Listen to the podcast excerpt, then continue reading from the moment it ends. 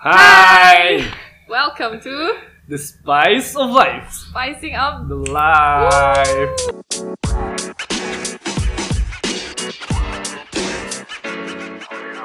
Wih, kita ada di mana nih, Vi? We're finally making a video at last. Instead of only updating a podcast. Iya, kita bringing our new soul. Iya, mencoba platform baru di YouTube, and this is our first video buat para pendengar YouTube, tapi kita sebenarnya udah punya beberapa podcast sebelumnya. You can check it out in our Spotify, and also another podcast platform. Yep, kita mencoba merambah platform yang lebih luas ya pastinya di Spotify. Semoga teman-teman subscribe mungkin. Asik. Sorry. Enggak. Kalau kalian tertarik sih ya subscribe silakan. Kalau enggak ya just subscribe aja sih. Karena jadi, subscribe itu gratis anjir. Udah. Mungkin sebelumnya kita perkenalan dulu ke teman-teman yang baru pertama kali lihat kita di YouTube. Jadi perkenalkan, aku Sarah atau Ovi. Sarah apa Ovi nih? Sarah nama baik, Ovi nama bandit. Gitu deh. Terus kamu? Aku Wiguna. Latar belakang kita? Iya, I'm a doctor. I'm ASN, aparatur sipil negara. Yeah, so we mainly will talk about health and finance. And mostly about life. Karena karena you know our 25 to the fullest ya. Kita mencoba make our 20s to the fullest. Jadi kita mencoba membuat sesuatu yang berkonten real ya, mengikuti zaman. Dan karena sebenarnya pada dasarnya kita membuat ini itu sebagai aktualisasi diri pada awalnya. Kalau kalian dengar di episode pilot. Cuma ya pada akhirnya kita sampai sejauh ini masih aktualisasi diri. Lama-lama kayak menikmati juga ya, lama-lama kayak membuat konten terus berkreativitas dan melakukan research yang banyak. Bener-bener. Itu membuat kita ternyata belajar lebih gitu. Lebih produktif. Men-trigger kita untuk belajar lebih ya. Iya. Jadi kita kayak apalagi nih selalu ada yang membuat kita produktif dan banyak ilmu-ilmu baru yang kita dapat ternyata dari membuat ini semua gitu ya. Antara satu sama lain, bahkan dari sumber-sumber lain gitu kan. Karena latar belakang baik dari ilmu yang dibahas sendiri maupun ilmu-ilmu teknologi yang sebenarnya kita sedikit bodoh. Sedikit kudet dengan semua itu, tapi kudet. Akhirnya kita dipaksa buat belajar itu semua. Wow. Wow, kita yang dulunya nggak pernah bisa ngedit sekarang mencoba untuk memaksa diri kita. Kita adalah milenial sejati seharusnya kan. Kita harus bisa nge-research dan eksekusi gitu, ngikutin zaman. Okay, for today's episode of our video ya. Kita kan mau bahas life, finance, and health. Jadi section health nih sebagai seorang dokter kita akan dapat insight dari Dr. Alvi nih. Jadi apa nih episode sekarang health-nya? Jadi hari ini kita akan bahas tentang serotonin. Saya tidak cukup ini ya, ceria buat jadi YouTuber. Take that ya guys. Suhai Salim masih bertahan kok di YouTube dengan segala kesinisannya. Oke. Ya, me neither sih. Jadi ya udah. So, serotonin. Sepengetahuan serotonin itu salah satu dari hormon kan, dan hormon itu dihasilkan dari beberapa kelenjar dan bagian otak. Sepengetahuan aku nih, yang anak IPA nih, anak IPA pas-pasan gitu kan. Nah, kenapa sih sepenting itu kita harus ngebahas sekarang tentang hormon dan serotonin dan neurotransmitter nih? Apa sih masing-masing dari hormon, neurotransmitter dan serotonin itu sendiri gitu? Oke, mungkin pertama berangkat dulu dari apa itu hormon. Jadi hormon itu adalah suatu zat yang dikeluarkan oleh kelenjar, benar tadi. Yang gunanya sama dengan neurotransmitter, gunanya untuk komunikasi antar sel biasanya. Nah, kalau neurotransmitter, dia juga suatu zat yang dikeluarkan oleh salah satu bagian di saraf. Bisa itu akson atau neuron kalau kamu masih ingat. Nah, itu sebagai alat komunikasi antar serabut saraf. Paham nggak? Jadi neurotransmitter itu alat komunikasi antar sel di seluruh tubuh kita ini. Jadi kan mereka dari misalnya dari otak ke ginjal atau ke jantung. Kayak kita kalau ngelihat gebetan, deg-degan, itu kan ada komunikasi ya. Oh, ada. Iya, komunikasi itu gitu ya. Komunikasi itu terjadi karena ada pengiriman sinyal. Nah, sinyal itu berupa bentuk-bentuk hormon lah gitu. Kalau di otak, kalau di serabut saraf itu namanya neurotransmitter. Itu bedanya. Kalau di serabut otak itu neurotransmitter. Kalau di tubuh, kalau di sel itu disebut dengan hormon. Oke. So, serotonin itu bagian dari keduanya. Jadi serotonin itu ternyata dihasilkan juga di otak dan di GI tract atau di saluran pencernaan. Di otak dia disebut dengan neurotransmitter, sementara di saluran pencernaan disebut sebagai hormon gitu. Fungsinya kalau di otak itu fungsinya untuk mengatur awake kita, tingkat kesadaran, terus kognitif, terus mood juga yang ini yang paling sering dibahas-bahas oleh orang kan. Mood, terus rasa lapar. Kalau di saluran pencernaan dia mengatur gerakan usus, terus juga mengatur pembuluh darah dan lain-lain. Jadi dia berfungsi sih from head to toe, banyak fungsinya gitu. Nah, kenapa kita tertarik untuk bahas serotonin kali ini? Karena beberapa hormon di dalam tubuh kita itu sangat mempengaruhi bagaimana kita tumbuh gitu, atau bagaimana kita berinteraksi, ya nggak sih? Ya, itu mengatur mood atau kesehatan kita. Ya, kenapa kita bahas serotonin? Karena adalah salah satu hormon yang ternyata mempengaruhi, paling mempengaruhi mungkin ya, tentang kebahagiaan kita, betul nggak sih?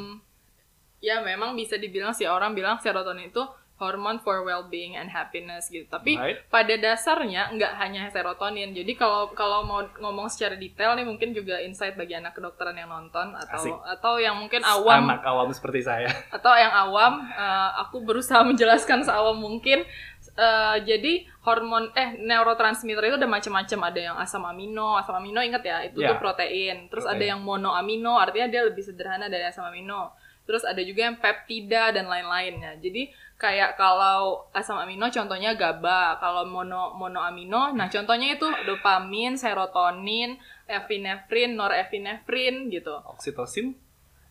Oksitosin itu bagian dari hormon karena dia diproduksi oleh kelenjar di pituitari, di otak. Ini agak-agak lumayan semakin jorok gitu, mendalam gitu kan? Ya cuy, nggak segampang yang di posting-posting di Pinterest gitu ya.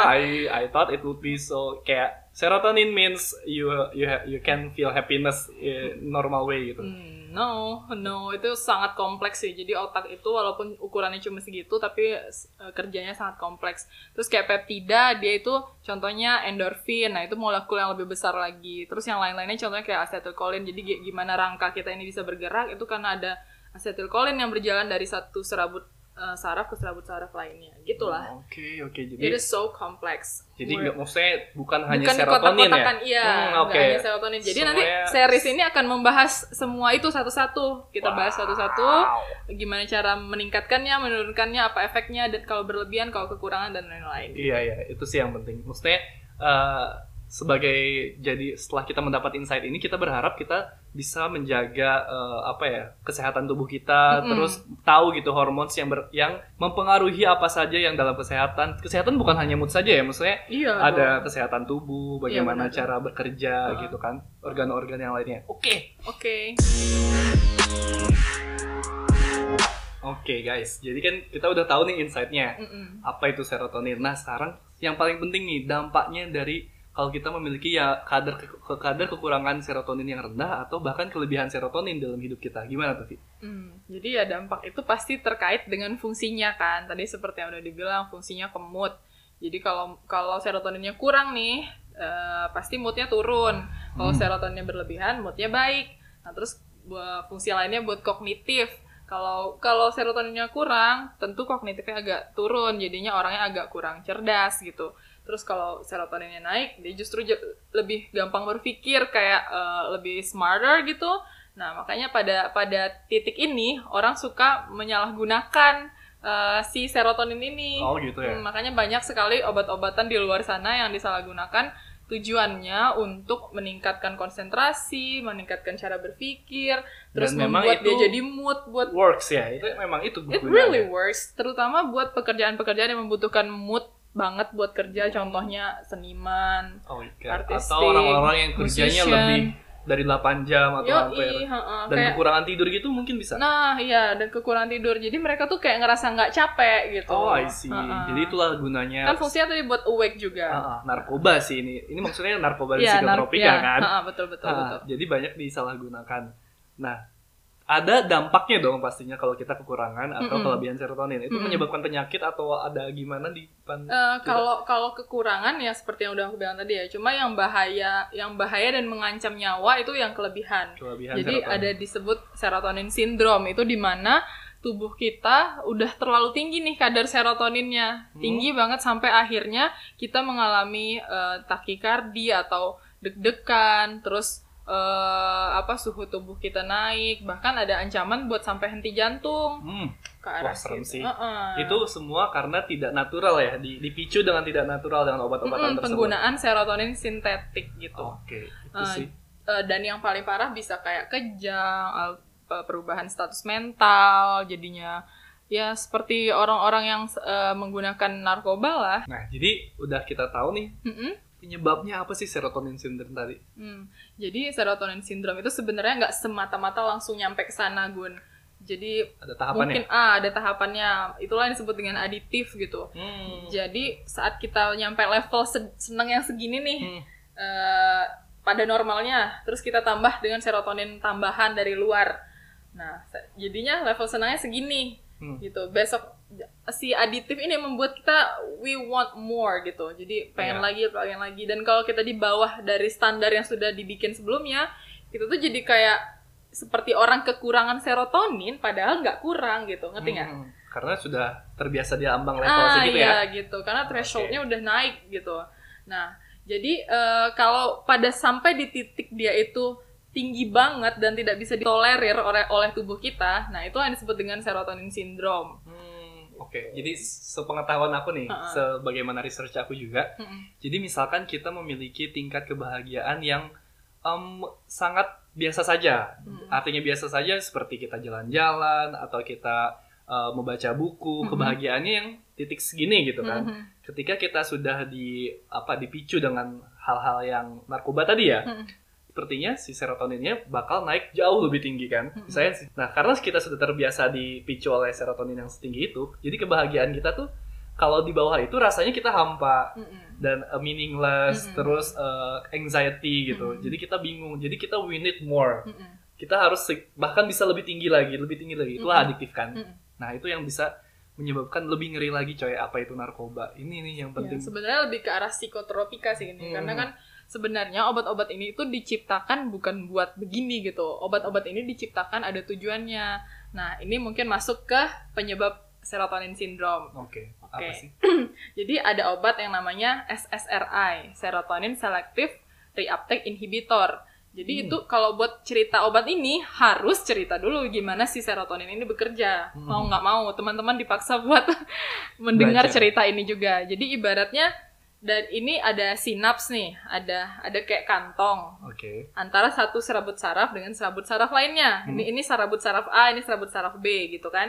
Terus si serotonin itu semacam chemicals atau zat yang dilepaskan dari sini ke sini. Di dalam tubuh kita ini semuanya harus punya reseptor yang sesuai supaya dia bisa keterima. Kayak harus ada pintu yang sesuai, yang spesifik untuk chemicals itu supaya dia bisa masuk gitu. Karena banyak banget kan chemicals di dalam tubuh kita ini. Nah, jadi ibaratnya dari sini si chemicalsnya keluar, di sini harus ada pintunya. Itu yang disebut dengan reseptor. Dan dia harus spesifik terhadap serotonin. Spesifik itu artinya dia bisa kenal si serotonin gitu. Hanya menerima serotonin itu.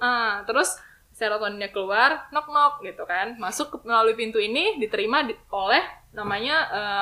postsinaptik, yang serabut saraf yang berikutnya ini. Nah, begitulah dia terus berjalan dari serabut saraf satu ke serabut saraf berikutnya. Pada dasarnya dia itu punya waktu tertentu beredar di dalam darah. Jadi ketika dia dilepaskan, nanti dia diambil lagi, namanya reseptor reuptake. Jadi dia diambil lagi, reuptake, diambil kembali gitu ya. Namun ada obat namanya SSRI, Selective Serotonin Reuptake Inhibitor. Jadi si pintu untuk ngambilnya lagi ini ditutup, dihambat dengan obat ini.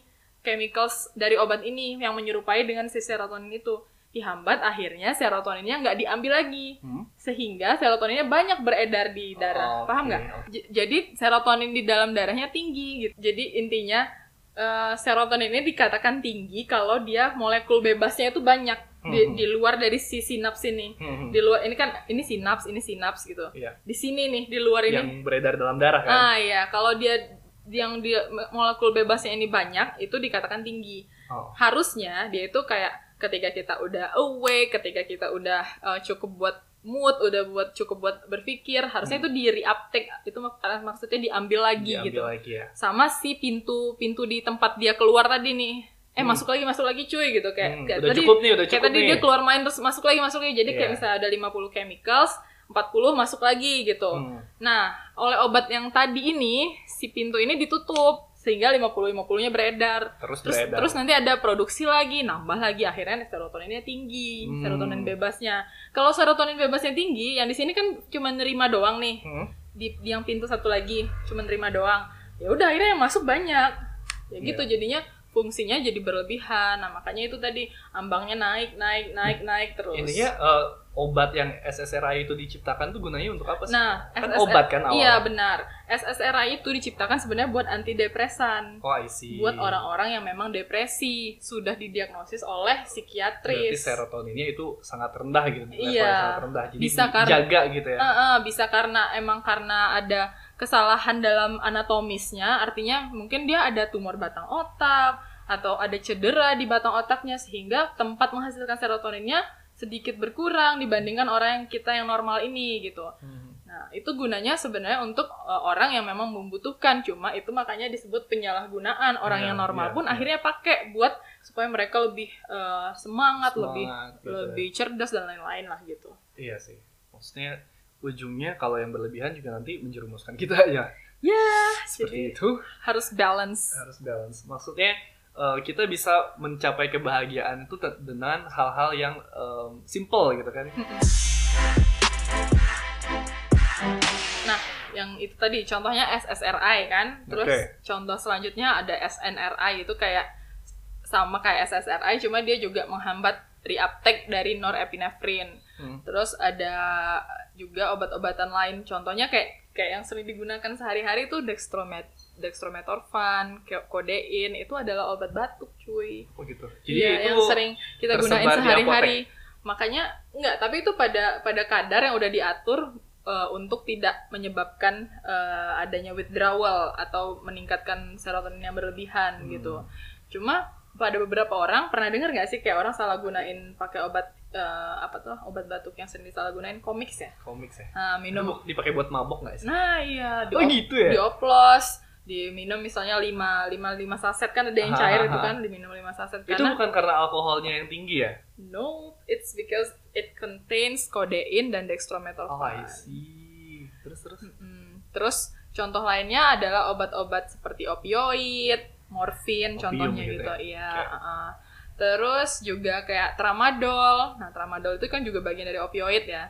Itu digunakan untuk orang-orang yang menderita cancer pain, contohnya atau nyeri yang hebat. Jadi obat-obatan. Contohnya saya sendiri menggunakan tramadol karena aku. Oh, berarti itu memang dijual secara bebas tapi No.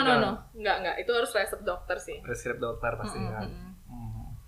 Dan ya udah guys, intinya kita hanya ingin ngasih tahu juga sebenarnya ada dampak dari narkoba dan psikotropika ya. Dari situlah kita harus menjauhi itu, karena bukannya kita semakin bahagia dan semakin produktif, malah lama-lama kita jadi anxiety, merasa meaningless karena kita sedikit saja kadar serotonin di tubuh kita sedikit aja berkurang gitu ya, kita akan merasa kekurangan, terus manic attack gitu kan.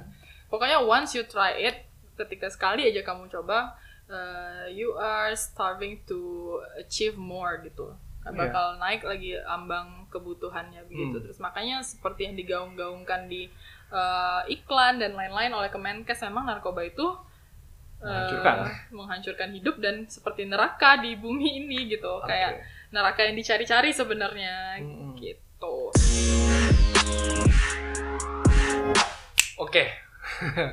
Aku sih udah dapat insight banyak sih, maksudnya aku dapat insight apa itu serotonin. Aku kira hanya serotonin is a hormone for happiness gitu, ternyata enggak dari itu. Dan aku juga dapat insight bahwa serotonin itulah yang menjerumuskan kita gitu kalau kita memiliki ketinggian nih si serotonin syndrome itu ya. Banyak dampak, sih sebenarnya yang lain-lain. Dampak dari narkoba juga sih. Iya, dampak dari penyalahgunaan. Aku research juga sih pas aku lihat di YouTube tentang, kita kan mau bahas serotonin ini. Ada beberapa cara kita untuk menaikkan kadar hormon serotonin ini gitu. Secara alamiah. Natural. Apakah itu dengan makanan, olahraga, sleep well, atau bahkan meditasi coy. Bener gak sih tuh? Gimana tuh? Apa aja yang bisa naikkan? Oke, jadi sebenarnya stabilkan sih lebih tepatnya. Kalau mau menaikkan serotonin secara alamiah supaya kita jadi lebih senang, lebih produktif dalam bekerja, boleh. Karena pacar nggak sih? Boleh, karena ya memang nggak apa-apa gitu. Gak karena apa-apa. Emang itu mempengaruhi yang tadi karena terkait dengan fungsinya, emang itu mempengaruhi hal-hal yang tadi itu. Dan kalau kita mau meningkatkan itu, kita mau naikin secara alamiah. Nggak apa-apa, nggak masalah, karena hal-hal alamiah ini nggak akan menyebabkan kita ke arah adiktif, terus meningkatkan ambang, bahkan sampai ke overdosis kan nggak. Nah, jadi cara alamiah untuk menaikkan serotonin adalah yang pertama itu adalah dengan menaikkan mood. Bingung nggak sih? Iya tahu sih menaikkan mood gimana tuh? Jadi menurut penelitian tahun 2009 aku I suppose to mencatat tapi catatannya nggak bawa, jadi I will put the link below the description box. Menurut penelitian, mood dan serotonin ini dia hubungannya tuh timbal balik. Jadi bukan serotonin aja yang menaikkan mood, mood pun menaikkan serotonin, paham nggak? Oke, jadi ada timbal balik ya. Dua-duanya bisa saling mempengaruhi. Yap. So whatever you do to increase your mood, apapun yang kamu lakukan untuk menaikkan mood kamu, misalnya itu dengan nonton atau dengan meditasi atau dengan berpacaran atau dengan makan coklat, macam-macam lah kan yang bisa menaikkan mood, atau dengan musik, itu juga menaikkan serotonin kamu gitu loh. Begitupun sebaliknya si serotonin menaikkan mood, jadi kayak terus si cycle yang bagus lah begitu. Intinya Untuk menaikkan mood kamu melakukan hal-hal yang kamu sukain gitu sih. Yups, yang buat kamu bahagia, coy. Tapi tetap positif. In a positive way. Seperti hobi, olahraga mungkin ya. Yang kedua apa? Yang kedua adalah exercise. Exercise. Ya, setuju banget sih kalau exercise buat kita lebih bahagia. Karena ya gitu sih. Mulainya aja udah susah. Pas olahraganya painful. Lebih susah lagi. Tapi setelah ternyata, overcome semua kesusahan itu, aku mendapatkan rasa kepuasan, kebahagiaan gitu sih. Iya benar. Nah itulah yang saat ini sedang dikembangkan oleh neuroscientist si olahraga ini. Ternyata dia tidak hanya menaikkan hormon-hormon yang baik bagi tubuh kita, tidak hanya menambah massa otot, tidak hanya mengurangi lemak, membuat kurus dan lain-lain. Ternyata dia juga, menurut jurnal yang aku baru baca, dia juga bisa menambah massa di prefrontal cortex dan di hipokampus otak, which is in awam way, si olahraga ini bisa membuat kita, bagian otak kita yang bagian frontal, bagian depan itu lebih bertambah volumenya, sehingga kita lebih pintar, karena bagian itu untuk proses berpikir, dan hipokampus itu bagian untuk proses mengingat, jadi memori kita less longer. Gitu. Jadi kalau dikaitkan ke penyakit-penyakit degeneratif atau penyakit ketuaan seperti Alzheimer dan lain-lain, itu olahraga ini mencegah atau membuat kita lebih lama sampai ke penyakit sana gitu. Paham nggak? Paham. Jadi nggak hanya serotonin ini, nggak hanya hormon-hormon lainnya, ternyata tetapi juga ke arah sana gitu. Bahkan tidak hanya untuk menyegarkan dan menyehatkan badan, cuman memang sampai ke hormon dan kesehatan kita ke depannya ya. It produce a brand new cell and neurons. Keren nggak tuh? Itu penting banget olahraga. Emang buat kalian kaum berbahan, it's a wake up call. Dan mungkin apalagi kaum yang nge-game atau sambil nonton misalkan. Kan game olahraga juga cuy. E-sport. Tapi kita lagi dalam nanti kita bahas. Kita lagi dalam puasa nih guys. Tapi nantilah. Oke. Terus jadi olahraga yang dimaksud itu adalah physical exercise ya, bukan brain exercise. No, enggak. Physical exercise itu seperti lari, sepeda, gym. Seperti itu. Dan waktu yang dibutuhkan itu menurut penelitian adalah 3-4 kali seminggu. Dalam durasi per sesinya 20 menit. 20 menit per hari. Berarti 20 kali 4 bukan per hari ya, per sesi. Iya, 20 kali 4 hari. 20 kali seminggu. 4 sesi. Artinya sekitar 80. Itu kalau aku langsung babat 80 menit?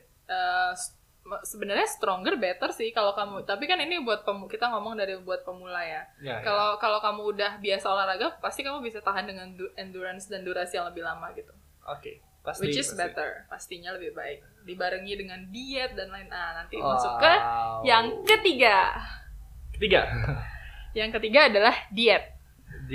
Aku masih bingung sih dengan kata diet itu yang kayak gimana. Diet atau diet itu sebenarnya bukanlah mengurangi makan. Itu suatu term yang salah yang beredar di masyarakat. Aku hanya berpikir diet adalah makanku nasinya aku kurangnya. Aku kayak pemberantas hoax gitu ya. Asik.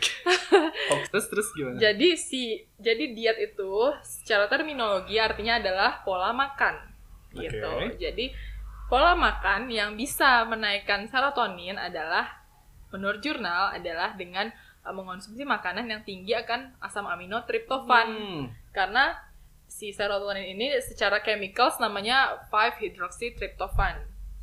Jadi bahan bakarnya atau bahan bakunya adalah si triptofan asam amino gitu. Untuk menaikkan si triptofan ini kita bisa dapat dia dari makanan kita. Cuma ini masih kontroversi Gun, karena katanya dengan makan banyak makanan yang mengandung triptofan nggak akan bisa juga masuk ke otak sebanyak-banyak itu karena ada blood brain barrier, ada ya itu semacam apa ya dijelaskan dengan bahasa awam, itu semacam sawar darah otak lah gitu. Jadi otak itu punya filter, nggak semuanya bisa masuk ke sana. Okay.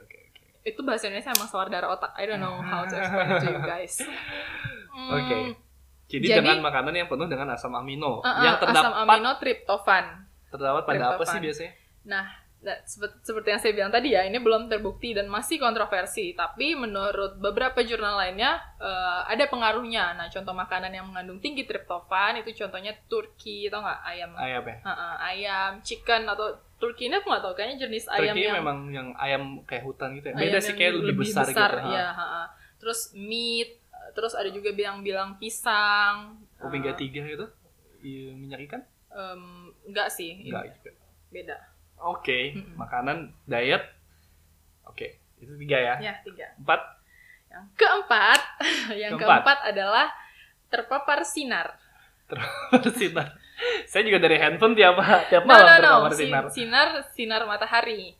Oke, jadi berjemur itu baik ya? Baik. Tapi pada jam yang di mana kadar UVA, UVB belum tinggi, seperti yang sudah sebelum-sebelumnya sempat diributkan lah pada masa corona ini ya. Kan ada jamnya yang udah digaung-gaungkan. Nah, berjemurlah pada saat itu. Jam berapa sih biasanya? Dari jam 6, 7, 8 kali ya. Tapi ya kurang dari jam 10 atau jam 12 siang lah. Masih bagus ya. Cuman you better use some protection sih. Sunscreen. Ya. Sunscreen tetap direkomendasikan. Ting. Wow, biar nggak cepet tua. Guru dermatologi saya pasti bangga. Mohon maaf ini kalau ada sedikit penampakan kucing. Penampakan kucing ya. So, that's wrap up for our episode ya. Yeah. Apa nih kata penutup kamu dari episode serotonin? I just wanna say that kita tuh diciptakan Tuhan sedemikian rupa, even the small single chemicals in our body, bahkan sekecil apapun zat dalam tubuh kita itu penting dan bisa mempengaruhi seluruh hidup kita. So be grateful for your life. Kalau kalian sehat-sehat aja, berterima kasihlah. Kalau kalian saat ini tidak terkena pandemi ini, berterima kasihlah. Jangan justru keluyuran kesana kemari seakan-akan tidak menghargai hidup, karena gila sih kalau kita paham tentang apa tubuh kita ini dari atas dari kepala sampai ujung kaki, kita tuh bakal sampai kayak nggak ngerti kenapa Tuhan bisa kepikiran ya buat every single thing itu kayak ada lock and key-nya, semuanya ada kesinambungan antara satu dan lainnya gitu. So complex, even more complex than the sophisticated laptop or apapun yang ada di dunia yang diciptain atau manusia. Atau cerita cinta kita lah. Okay, jadi so that's all. Yeah. Be grateful for your life. Don't take it for granted. And always grateful. Ya, kayak tadi sih. Ya. Tetap sih yang kita mau ingetin, dan jauhi narkoba, guys. Intinya tetap kita harus happy dengan apa yang kita apa? BNN rekrut kita dong. Yeah. We are ambassador. Tetap happy dengan apa yang kita lakukan gitu ya. Dengan atas usaha kita sendiri. Jangan mau pakai hal pintas. Dan tetap curious untuk meningkatkan dirimu jadi yang lebih better version, jadi versi yang lebih baik lagi. Inilah versi kita ya, mudah-mudahan ini guys. Bisa diterapkan dalam diri kita. Amin. Diterapkan dalam diri kalian semua. Dan di-subscribe sama kalian. Iya. Dan didengarkan seri selanjutnya karena it will be more. Sebenarnya kita bakal lebih merasa appreciated. dan semakin kita semangat aja sih. Iya benar. Kalau ada yang kasih feedback itu kita merasa lebih ada yang dengar. Even when you are judging us or give a critic, we will happily accept it gitu. Benar-benar.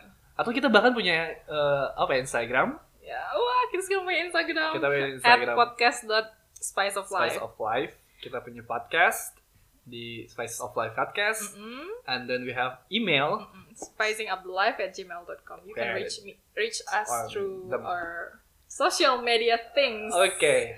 Bagi yang udah dengerin podcast Spice of Life pasti tahu nih kita tuh setiap ngops. Kita pasti tahu nih kita suka ngopi. Iya. Terdistraksi. Sponsored by kita beli sendiri, janji jiwa. Iya. Yeah. Kita suka banget. We like bitter. Iya. Yeah. It's wrong. Iya. Yeah. Janji jiwa boleh kalau kenapa? Penuh. Tapi kita nggak penuh harapan. Nggak gila. Nggak menutup kopi-kopi lainnya atau brand minuman lainnya. Oke. Nggak. Kita mau closing nih. Bagi yang suka dengerin Spice of Life podcast pasti tahu kita tuh suka ngebahas tentang musik yang lagi on repeat ya. Yap. Dengan kehidupan kita nggak harus baru, cuman yang kita sukain tapi sedang on repeat di minggu-minggu ini. Kamu apa, Vi? Aku Loose by Dicky Zevanya. Ah, itu enak banget. Ya, itu sangat ear catching. Dan dalam. Pertama kali dengar kita langsung suka. Aku pernah dengar waktu dulu main TikTok asik dulu. Oke. Okay. Dulu? Bulan lalu ya? Setengah bulan lalu lah. Okay. Gitu. Dan liriknya lumayan menyedihkan dan menyedihkan nyayat hati sih. Yang aku tahu dia datang saat dia kesepian dan ya gitu lah. Intinya it's never a lose gitu. Buat kehilangan, maksudnya kehilangan seseorang itu bukan, maksudnya kalau orang itu pergi bukan suatu kehilangan buat kita. Kita masih punya love dalam diri kita gitu sih menurutku dari inti lagu ini. We lose someone but we find ourselves. Wow. So deep. Okay. Kalau kamu apa? Aku lupa nanya. Kalau aku kemarin kan abis rewatch ini nih La La Land, coy. Kamu suka La La Land nggak sih? Banget. That's the best movie. Yang apalagi yang dulunya aku nggak terlalu suka sama musikal sekarang it's rap really good. Terus aku suka banget di scene-nya yang The Auditions, The One Who Dreams. Jadi intinya di audition itu dia nyanyi The Fools Who Dream ya, dan di situ tuh ngebahas tentang orang-orang yang dibilang aneh, dibilang bodoh, tapi berani bermimpi gitu. Dan akhirnya dia mendapatkan apa yang dia impi-impikan gitu. Jadi jangan, kalau kalian merasa kurang, tapi jangan sampai mematahkan mimpi kalian sih, intinya itu sih. Jadi just keep on doing it gitu. Yeah, just keep on doing it. Don't listen others and keep fighting gitu kan. Itu sih. Okay, mungkin itu juga salah satu apa yang kita lakukan saat ini gitu, walaupun kita merasa kurang dengan semua kesediaan yang kita punya, tapi kita berani aja bermimpi, setidaknya untuk aktualisasi diri kita sendiri. Dan kita mulai aja lah, lagi pula kita bukan melakukan sesuatu yang shameful gitu, kita melakukan sesuatu yang tujuannya baik buat diri kita dan buat orang. We hope so kita bisa mengedukasi banyak orang melalui channel dan platform ini. Amin. Dan sebelum kita closing, I want to tell you that we are in Dopamine Detox. Yay! Yeah. Bagi teman-teman yang wondering apa itu Dopamine Detox, akan kita bahas di Hormon series berikutnya. Ya, di mana Dopamine Detox kita itu akan selesai 30 hari bulan ini sih. Jadi Dopamine Detox kita adalah dalam bentuk no Instagram and no TikTok and no games selama 1 bulan penuh. Iya, bagaimana? Okay, nanti kita bahas ya. Enggak dong, gak apa-apa. So far gimana yang kamu rasain? Aku bosan. I have to admit, karena di sini mungkin aku sudah banyak waktu luang di masa pandemi ini. Sudah aku luangkan untuk awal-awal aku baca bukunya masih semangat.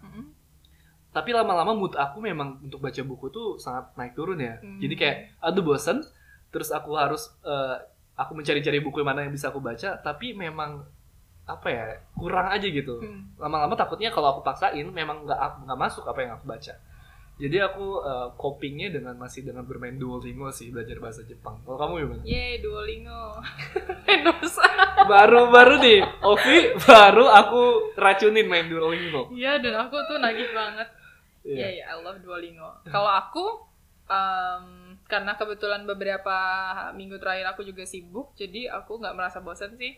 And I feel more productive, merasa lebih produktif dalam banyak hal. Aku menghabiskan waktu-waktu senggang dengan kan masih bisa main Twitter nih dengan batasan jam kita. Jadi kita bikin rules juga, kita masih bisa main Twitter dan YouTube dengan batasan jam tertentu.